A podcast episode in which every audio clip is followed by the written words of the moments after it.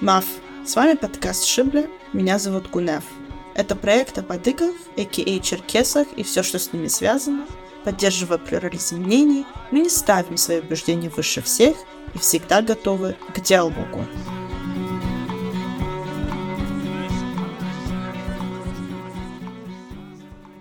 Произведениях атыкского фольклора часто упоминается Марьям или Марием, почитаемая как христианская Богородица Мария и покровительница пчеловодства.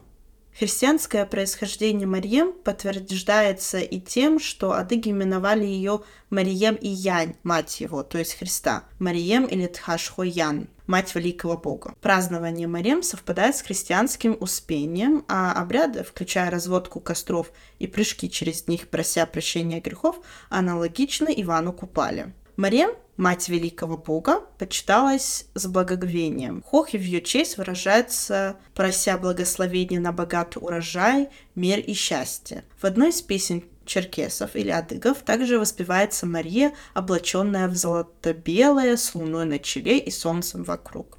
Дубровин тоже свидетельствует, что этот праздничный день Святой Марии адыги называли Тхагребх, Божья дочь или Господня Дева. И в этот день каждая девица обязана была отнести на место моления цыпленка и там приготовить из него кушанье, которым подчевали собравшихся. После чего поздравляли всех присутствующих с заговением в честь Богородицы. Одни авторы говорят, что праздник в честь Марии проводился в августе. Однако имеются другие источники, указывающие, что его проводили в конце октября или начале ноября, в течение нескольких дней. Когда молодые люди переходят группами в последовательном порядке из дома в дом и проводят время в танцах, пении, пьют базе. Базе — это адыгский хмельной напиток. Праздник Марем был особенно популярный среди молодежи, включает в себя жертвоприношения, гуляния и требования угощения от дома к дому. Некоторые европейские авторы называют Марем Мириса, Легенда об единственной спасенной пчеле отражает ее связь с пчеловодством. В ней рассказывается, что однажды, когда погибли все пчелы, одна из них спаслась, приютившись в рукаве богини. От этой единственной оставшейся в живых пчелы и произошли все ныне существующие пчелы. Здесь, естественно, напрашивается вопрос, каким же путем христианская Богоматерь Мария оказалась в языческом пантеоне адыков? Исторический путь Марии в адыгский пантеон пролегал через несколько этапов. Попытки христианизации адыгов с 5 по 12 век и воздействие христианских культур оставили следы, но не укоренилось среди адыгского народа.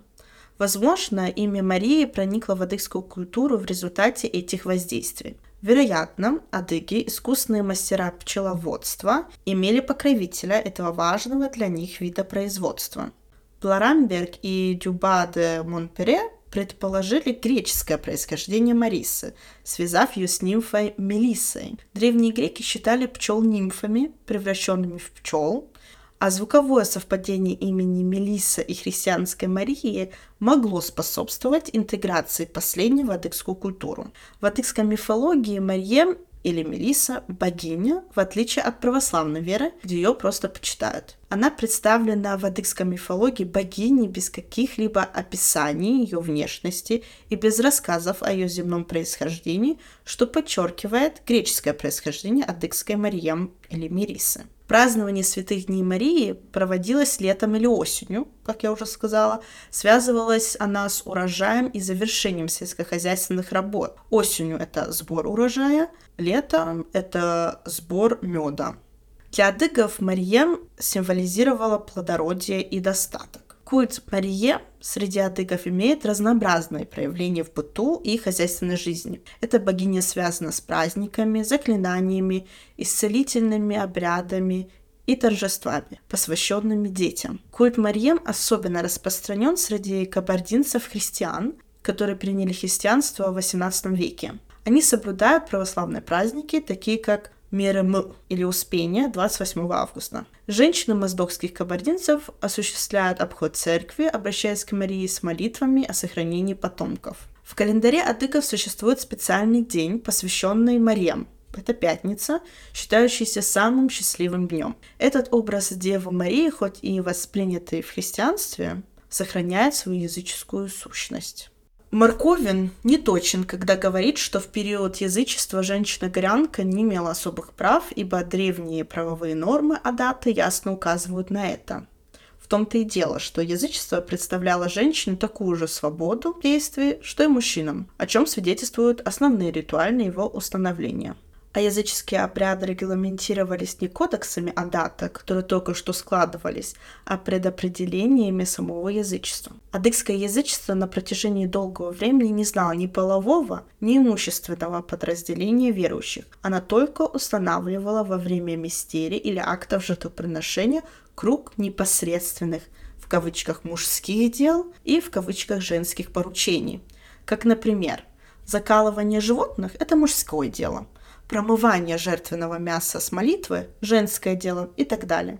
Нельзя при этом забывать, что язычество как идеология зарождается в недрах родового бесклассового общества, не делающего особых правовых и гражданских разграничений между полами. Итак, завершаем разговор о Мелиссе или Марием или Марии, мы можем констатировать, что древнегреческая Мелисса, покровительница пчеловодства, проникла в адыгский пантеон задолго до христианской Марии. Последняя же, войдя в адыгскую среду, сохранила в основном свои христианские атрибуты, восприняв, однако, языческие функции Мелиссы. Этому способствовало в значительной мере и совпадение имени адыгской богини с христианской богоматерью, воспринятой адыгами богиней плодородия. Я надеюсь, что вам понравился этот выпуск. Не забывайте подписываться на нас, делитесь своими впечатлениями в комментариях, ставьте лайки, оставляйте отзывы. Херча.